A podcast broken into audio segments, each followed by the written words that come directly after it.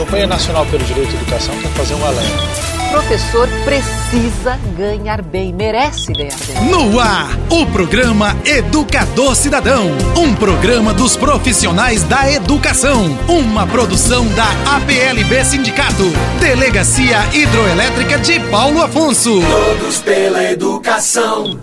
Você está ouvindo o programa PLB Notícias com Esmeralda Patriota. Bom dia aos ouvintes do programa da PLB Notícias, programa de número 568, neste 27 de março de 2021. Este programa é dedicado a todas as profissionais e os profissionais da educação que tiveram suas vidas ceifadas pelo Covid. Em 2018, a gente venceu. Parecia que agora era a vez do Brasil, do brasileiro, de todos nós que queremos que esse país saia da mão da bandidagem e funcione de verdade. Mas o que aconteceu, Bolsonaro? Boa entrevista. Ao invés de proteger as famílias brasileiras, você está defendendo só a sua família. Ao invés de acabar com a corrupção, você acabou com a Lava Jato. Não quero acabar com a Lava Jato. Eu acabei com a Lava Jato. E fez um acordo com o Centrão. Ficou falando de emprego, mas o desemprego só aumenta. E só aumenta o preço de tudo. Ao invés de comprar vacina, você preferiu jogar dinheiro fora. Já são 300 mil pessoas mortas, Bolsonaro. Nós te defendemos, nós convencemos nossos amigos e nossos familiares que você ia cuidar das famílias brasileiras. São pais, mães, avós e avós. São os amores das nossas vidas que estão morrendo. E você fica fazendo piadinha. Eu estou com Covid. Você enganou a gente. Você traiu o seu povo. Mas a sua hora está chegando. Não mancharemos mais a imagem das Forças Armadas para te proteger. Se nós já tiramos dois presidentes do poder, conseguimos tirar você também. Você não vai mais fazer a gente de otário. Otário é você que acha que vai ter o nosso voto de novo. Reaja, brasileiro! É, caros ouvintes, é isso que está se espalhando nas redes sociais. Quem diria? Todos, todos, todos, todos, todos, todos pela educação. Caros ouvintes, queremos trazer de forma bem diferente, dinâmica de um influenciador digital das redes sociais, né? O Ivan Mesquita.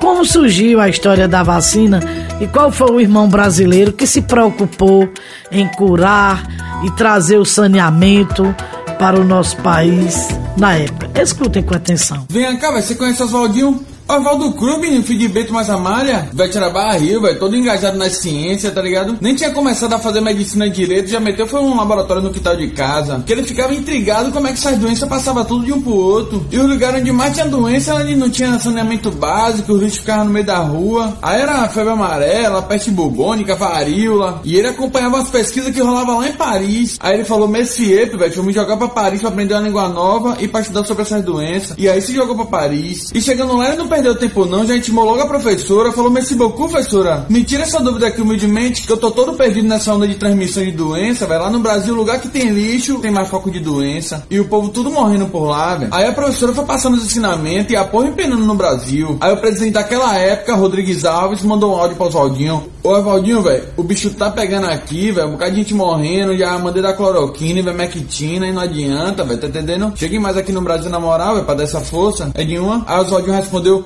Cloroquina, presidente, esqueça a cloroquina, a solução é a vacina. Meteu logo uma rima, tá ligado? Porque ele era rapper nas horas vagas. E aí concluiu, vou pegar um voo pra ir que a gente desenrola isso. E nisso, o Rodrigues Alves estava como? Com a na mão com na outra, porque ele falou que se fosse eleito e não acabasse com a epidemia, que podia fuzilar ele. Eu sei que chegando lá no Rio, Oswaldo Cruz já tava escolado já, tinha feito várias pesquisas científicas no site da Sanamed, sentou com o presidente e passou a fita. Digão, com o Rodrigues Alves, é o seguinte, a febre amarela, o que transmite é o mosquito o Aedes aegypti, o horrível dos Egípcios. A gente vai fazer uma força-tarefa e vai jogar veneno na casa de todo mundo. Mesmo a pessoa não queira, só pede autorização pra Lumena, porque senão ela cancela a gente. Porque Lumena, porra, Lumena é foda. Já a peste bubônica que transmite é as pulgas dos ratos. O que, que a gente faz? Compra os ratos. Quem chegar lá, 300 conto na cabeça de rato. Se tiver morto, melhor ainda. E a varíola é a vacina, velho. Vai obrigar o povo a se vacinar. Aí o presidente falou, velho, essa porra vai dar merda, velho. Olha a laranjada que você tá me metendo, viu? Ele tava no medo, velho. Porque além da doença, a economia do Brasil tava barreada, velho. Os navios nem encostavam aqui, velho, pra não pegar doença. Eu sei que ele entrou nessas ideias de Oswaldinho e botou essa lei da vacina. Mas não foi tão simples assim, não. Uh -uh. Primeiro que naquela época a galera não sabia como é que funcionava a vacina, não. Não é que nem hoje que a galera estuda, a galera sabe que a vacina é coisa séria. Segundo que os homens eram todos ciumentos, não gostavam que as mulheres ficavam mostrando o braço, que viagem. Eu sei que até Rui Barbosa falou, não, velho, não vou me vacinar não, velho, tô de boa. E naquela época ainda tava tendo aquela reforma no Rio, que o governo derrubou um bocado de casa, falando que queria sanear os bairros, pan, botar saneamento. Então o povo tava injuriado. Aí juntou tudo isso, o Beren Show. Dia 14 de novembro de 1904, a população foi pra rua e quebrou tudo, meu filho. Já que é pra tombar, tombaram. Era carro capotado, gente morrendo, maior onda. E nessa, os militares lá da Praia Vermelha, Red Beach, queriam aproveitar o tumulto para dar um golpe de estado no presidente. Rodrigo Alves largou logo. Ó, tô de olho em você, viu? Daqui de cima eu vejo tudo, só não vejo o bicho. E deportou meio mundo de soldado lá pro Acre pra fazer uns trabalhos pesados mesmo. Com pouco, passou uns três dias, o governo não aguentou a pressão popular. Falou, ó, não quer se vacinar, não se vacine. Mas também não vai casar, não vai trabalhar, não vai fazer porra nenhuma. Vai ficar em casa tudo de cara pra cima. E não tinha nem BBB pro povo assistir, porque não existia televisão. Aí passou um tempo, a poeira foi baixando, a população viu que a vacina tava fazendo efeito, reduziu o número de mortos. E eles já começaram a procurar vacina de forma voluntária, tá ligado? E aí em 1907, Oswaldinho foi pra Alemanha e recebeu o prêmio mais importante de higiene e saúde pública daquela época. E você lembra de Rui Barbosa, bisavô de Marina, que não queria se vacinar? Chegou para Oswaldo Cruz e falou: Vavá, você é herói, porra. Nunca duvidou e tá aqui meu braço, ó. E foi assim, Pivete, a história de Oswaldo Cruz e a revolta da vacina. Agora compartilha nos stories, marca um amigo. E antes de seguir o seu, eu quero te dar uma ideia aqui humildemente. Pô, galera, a vacina é a nossa esperança, vai ter que botar fé na vacina, velho. A galera se dedicando no mundo aí, você vai ficar nessa que vai virar jacaré? Não entre nessa não. E agora sim segue o cero e é como.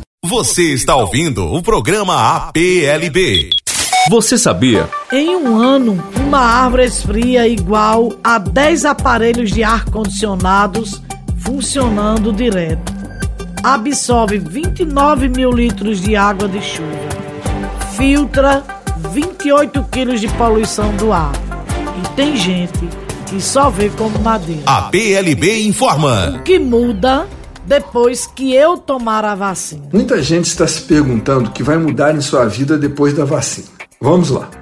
Vou te dizer primeiro o que acontece depois de você ter feito as duas doses da vacina, seja ela qual for, Coronavac ou AstraZeneca Oxford. De acordo com os dados apresentados pelos fabricantes às agências reguladoras de saúde, você atinge a proteção desejada cerca de 15 dias depois de ter feito a segunda e última dose da vacina. A partir disso, o risco de ter Covid se reduz entre 50% e 70% e, por sua vez, o risco de ter doença grave, com possibilidade de evoluir para óbito, se reduz para algo entre 20% de risco a risco zerado, a ser conferido. Se a proteção da vacina com relação à infecção é de 50%, você ainda pode ter a doença e também transmitir. Existe uma dúvida se as pessoas vacinadas transmitem uma doença com menor carga viral, o que é provável, mas ainda não definido. Vamos analisar agora alguns cenários possíveis após a sua vacinação. Se você vai conviver com outra pessoa que ainda não está vacinada, lembre-se que você pode transmitir a doença para ela. Se for uma transmissão com menor carga viral, menor o risco para outra pessoa. Mas isso, como disse, é ainda uma suposição. E isso pode mudar de figura se a pessoa não vacinada pertencer a algum grupo de risco, como por exemplo idosos, grávidas, diabéticos, obesos, crianças menores de 2 anos, etc. E se a outra pessoa com quem você encontrar também estiver vacinada? A possibilidade de transmissão ainda existe, mas os riscos envolvidos são bem menores. Por isso, quanto mais gente vacinada, menores os riscos de doença, de quadros graves e óbitos. É o caminho da imunidade coletiva. Agora pense no inverso: os riscos em relação a você. Ainda que vacinado, ainda que com risco reduzido, se você convive com pessoas não vacinadas e se eventualmente essas pessoas estiverem contagiantes, você ainda tem risco de se contaminar. O seu risco de doença grave é muito reduzido, mas não é zero. Isso significa então que a vacina não muda nada? Claro que muda.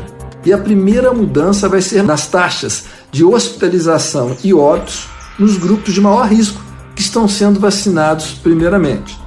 Começa a reduzir a pressão sobre o sistema de saúde, atualmente em alto grau de estresse. É a redução de risco coletivo. E do ponto de vista individual, muda? Também muda, e muito. Mas tudo é uma questão de entender riscos e saber quais você considera como aceitáveis para você e os que te cercam, e para a coletividade. E quando você que foi vacinado vai poder ficar com baixo risco sem máscaras com outras pessoas? Quando você estiver em ambientes bem ventilados e pouco aglomerados, onde todos estejam vacinados ou já tenham seguramente tido a doença. Em um almoço de família, por exemplo, avalie quantos participantes já estão nessa situação, quantos estão em grupo de risco, Quanto tempo vai durar esse almoço? Em que ambiente ele vai ser feito? Aí você decide. Mas lembre-se que, se bem usadas, as máscaras oferecem uma proteção em torno de 80% com relação à infecção. Em função do que foi dito, considere que máscaras ainda permanecerão por um bom tempo, mesmo entre os já vacinados, como mais uma camada de proteção, visto que estamos ainda em um período de alta transmissibilidade da doença. Obrigado. Você está ouvindo o programa PLB Notícias com Esmeralda Patriota. Não aos cortes orçamentários em nossas vidas. O povo brasileiro sofre com o descontrole da pandemia do Covid-19 de forma mais trágica e aguda devido à existência da Emenda Constitucional 95 de 2016, aprovada ainda no governo de Temer logo após o golpe contra a presidenta Dilma ter sido consumado. A medida é chamada pelos opressores do povo de teto de gastos. Tratava-se, na verdade, de uma ação deliberada que provoca a morte de milhares de pessoas. Retira a responsabilidade do Estado para com as políticas públicas e reduz, ano após ano, os investimentos em saúde e educação no Brasil. Todo o povo brasileiro deve atuar contra as medidas que retiram a possibilidade do Estado em ampliar os investimentos em nossos serviços públicos. Jones. São eles, por meio de seus funcionários públicos, que prestam apoio e amparo à população, em especial aos mais pobres. As mudanças realizadas em nossa legislação a partir de 2016 foram cruéis à maioria dos brasileiros e das brasileiras. A elite do dinheiro representada no Congresso Nacional promoveu mudanças drásticas em nossas leis, através das reformas trabalhistas,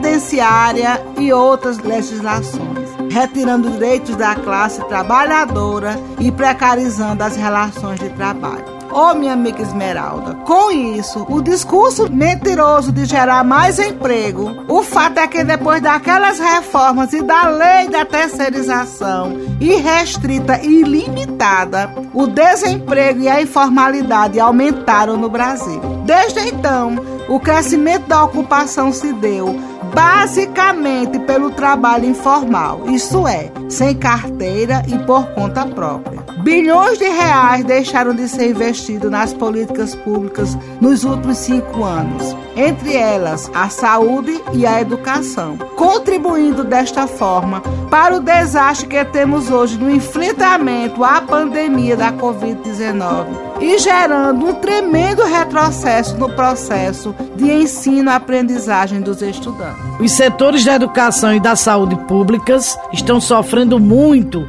com essas mudanças de leis que têm como único objetivo drenar os recursos públicos, antes destinados àquelas políticas públicas para mãos privadas.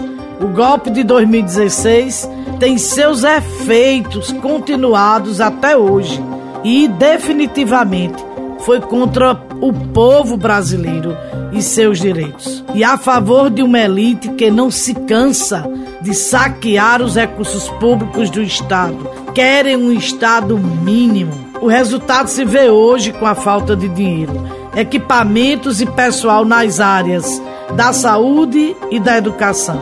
Passado mais de um ano desde o começo da pandemia, nada fizeram para preparar as escolas ao retorno presencial de nossos estudantes e tampouco para fortalecer nosso sistema público de saúde. Ao contrário, o que se viu foram várias medidas de arroxo salarial dos servidores públicos e contenção fiscal dos investimentos. O desgoverno federal quer aumentar os prejuízos da população brasileira e vitimar ainda mais as nossas crianças e jovens em idade escolar, além dos adultos que ainda não concluíram a educação básica. Na proposta orçamentária de 2021, encaminhada pelo governo de Jair Bolsonaro ao Congresso Nacional, estão previstos cortes da ordem de 34% do Ministério da Ciência, Tecnologia e Inovações, equivalente a 2 bilhões e 700 milhões, e de 17% no Ministério da Educação, equivalente a um montante de 4 bilhões e 400 milhões. Se o Congresso aprovar o orçamento da forma como foi enviado pelo governo federal, genocida de Bolsonaro, as políticas públicas voltadas ao conhecimento e à educação em nosso país serão inviabilizadas, prejudicando a atual e as futuras gerações. Por isso, precisamos ocupar as redes sociais de forma massiva e realizar atos simbólicos nos municípios em defesa da vida e dos serviços públicos, gritando a uma só voz: vacina para todas as pessoas, pagamento de auxílio emergencial de 600 reais não às mudanças constitucionais propostas pelo desgoverno Bolsonaro, não aos cortes no orçamento para 2021. Hashtag Fora Bolsonaro. Neste sentido, a Confederação Nacional dos Trabalhadores em Educação, com outras entidades nacionais da educação e associações representativas da classe trabalhadora, estão realizando diversas ações em defesa da vida e dos serviços públicos. Queremos que você venha conosco nesta batalha. Veja na página da CNTE e em nossas redes sociais as atividades marcadas para o mês de março e abril. De todos juntos, vamos nos somar a essas ações. Precisamos juntar forças para proteger a vida, exigir mais investimentos para a educação, saúde, geração de emprego e renda. A Constituição Federal do Brasil nos assegura que o atendimento às políticas públicas é dever do Estado e direito da população. Vamos fazer valer a nossa força popular. Somos maioria neste país e não podemos aceitar que uma minoria que só pensa em concentrar renda explorando a nossa força de trabalho continue a dar as cartas nas decisões políticas do nosso Brasil. Força, companheira, força, companheiro. Este é o nosso país, essa é a nossa bandeira. É por amor a essa pátria Brasil que a gente segue em fileira. Já cantava o nosso cancioneiro popular Zé Pinto. E nunca nos esqueçamos do que foi cantado a verso e prosa pelo nosso poeta Caetano Veloso. Gente é para brilhar e não para morrer de fome. Brasil de Fato, Pernambuco, 25 de março de 2021. Esse é o nosso país, essa é a nossa bandeira. É por amor essa pátria Brasil que a gente segue em fileira. É por amor essa pátria Brasil a gente segue em fileira. Olá, amiguinho politizado. Você já deve ter visto em algum lugar aqui da tela que o tema do vídeo de hoje é a famosa, saudosa e ai como faz falta consciência de classe. Sim, senta que lá vem história. Essa é Rochelixon, uma jovem cheia de sonhos e vida e tudo. Ela é uma Barbie. É mentira, gente. Ela é uma boneca de 1,99, vocês estão vendo. Mas ela acha que ela é uma Barbie. Ela é uma escala em menor tamanho de você, pobre de direita ou classe média baixo que tem certeza que é rico. E assim como Rochelle Lexas não é a Barbie, você não faz parte da elite brasileira. Sim, vou dar até 5 segundos para você poder se recompor do choque que foi esse vídeo.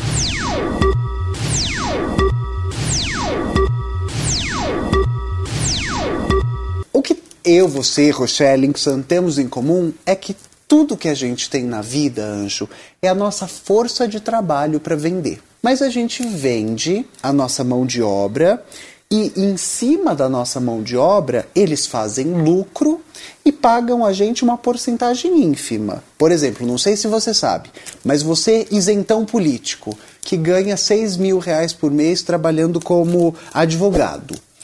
Você sabe que para alguém te pague 6 mil reais, ele tem que estar tá em cima de você fazendo no mínimo 16, né?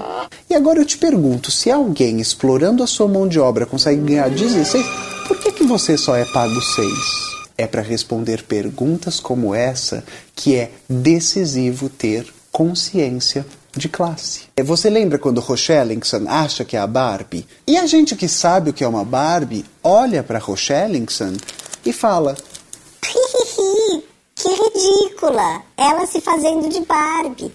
E é mais ou menos isso que a elite sente quando olha para você, classe média, posando de rico de hipster do Instagram. O que eu preciso que você entenda é que ganhando 6, 8 ou 14 mil reais por mês, você ainda faz parte de uma classe média, porque se amanhã você está passando na catraca do ônibus e a catraca pá, arranca seu bracinho, você pode continuar trabalhando? E quem paga a sua internação? As suas economias. E quanto tempo as suas economias vão durar? Ah, esqueci que você também paga aluguel, porque nem imóvel próprio você tem, classe média autônoma.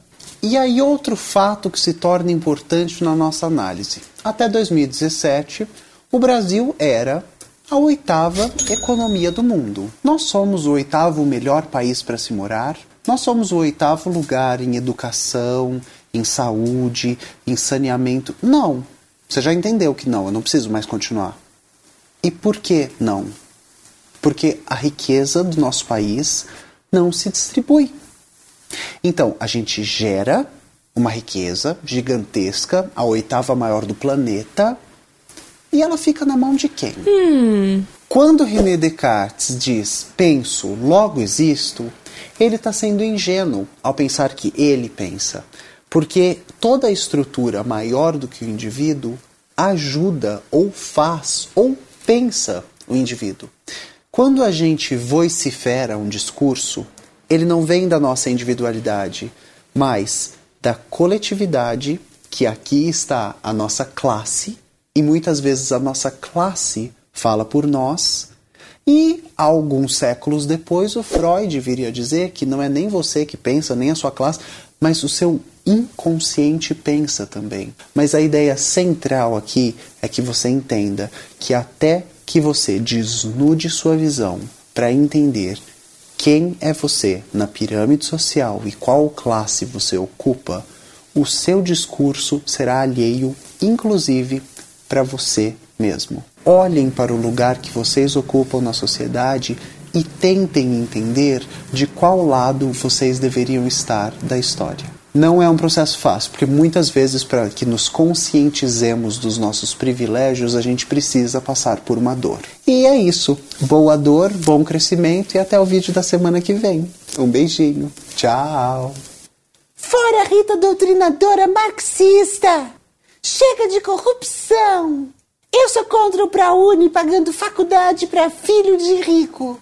Eu não aguento mais ir pro Beto Carreiro. O dólar tem que baixar, a gente tem que gastar. Ir pra Disney, o rico serve para gastar.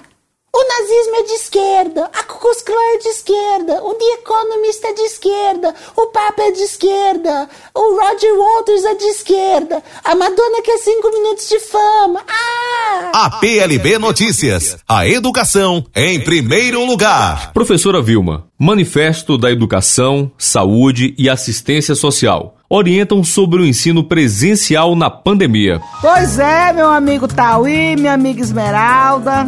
A atuação das escolas durante a pandemia de Covid-19 tem dividido opiniões e posicionamentos na sociedade. Este tema central tem sido tratado com extremos, com pouca ou nenhuma consideração sobre o papel do espaço escolar nas comunidades nas quais estão inseridos. Reunidas na Frente pela Vida, 74 entidades nacionais e regionais das áreas de educação, saúde e assistência social, dentre elas Abrasco, Amped, Fórum dos Trabalhadores do SUAS, entre outras entidades, associações, confederações e fóruns profissionais, lançam nesta segunda-feira, dia 29 de março, às 19 horas, o manifesto Saúde, Educação e Assistência Social em Defesa da Vida e da Democracia. O documento propõe princípios e diretrizes que indicam caminhos para garantir o direito à educação, com proteção integral de crianças e adolescentes, condições de segurança sanitária para os trabalhadores e proteção da vida de cidadãos e cidadãs do Brasil. Dando sequência a uma série de discussões iniciadas em outubro passado, o documento sistematiza quatro princípios para orientar autoridades e sociedade na organização dos espaços de educação formal, avaliar a situação epidemiológica, analisando o estágio dos indicadores da pandemia, se em ascensão, estabilidade ou descenso, considerar a territorialidade, avaliando as condições de cada contexto local para adequar estratégias e medidas para garantir o direito à educação. Respeitar a especificidade pedagógica e curricular em relação à modalidade de ensino, as etapas formativas e unidades educativas dentro do sistema de educação. Por fim, garantir a equidade com ampla isonomia na construção de soluções com respeito à inter setorialidade e a diversidade social, racial, étnica, cultural, sexual, geracional e de gênero. A intersetorialidade serve como uma perspectiva integradora e transversal aos quatro princípios. Juntamente com os princípios, o documento traz uma série de ações e de condições para a implementação dessa estratégia que entende as instituições educativas como equipamentos públicos e espaços de políticas intersetoriais que agregam educação, saúde e assistência social, com atenção aos direitos humanos e acolhimento às demandas das comunidades escolares e movimentos sociais nos territórios. Pois é, professora Vilma, aproveitando desse manifesto que a gente, segunda-feira, às 19 horas, nas redes sociais e na TV Abraço, nós vamos estar lá participando deste movimento, evidentemente virtualmente, né? Remotamente. Lembrar, mas para os interessados que queiram concorrer aos cursos do IFBA, ser candidato, que tem que ter concluído o ensino fundamental até a data da matrícula, 16 de abril, o arroba IFBA oficial ou selecão 2021 arroba ifba.edu.br ou podem acessar o site que é o portal.ifba.edu.br. A vocês, estudantes do nono ano que estão concluindo até a data 16 de abril, poderão lá abrir o site, se inscreverem para concorrerem aos cursos ofertados pelo IFBA Bahia Paulo Afonso, que possui os seguintes cursos: técnico em biocombustíveis, técnico em eletromecânica, técnico em informática. Todos esses cursos serão no horário da manhã, ou seja, o turno matutino. Boa sorte e seja um candidato para estudar mais e melhor no IFBA Bahia, nossa escola pública. Esmeralda Patriota. Chegamos ao final do nosso programa. Professora Vilma, o que vamos desejar para os nossos caros ouvintes? Ficar em casa, contar histórias engraçadas da nossa infância, da nossa adolescência, para dizer aos filhos e netos que vivenciamos e que possam cada vez mais suportar, brincar e se recolher, porque o vírus não acabou, né, Vilma? Pois é, minha companheira Esmeralda, meu companheiro Tauí, você, nosso amigo ouvinte que está aí do outro lado, vamos nos cuidar. Porque o vírus não é brincadeira. Vocês levem a sério as orientações que estão sendo dadas, os cuidados que estão mandando a gente tomar. Vamos ter cuidado, porque não é brincadeira, não temos mais leitos. Então vamos nos cuidar e vamos aproveitar esses momentos, como a nossa companheira Esmeralda disse. Vamos contar histórias, vamos nos aproximar mais dos nossos, porque eu acho que a nação estava precisando disso. Viva a vida! A PLB Notícias, a educação em primeiro lugar.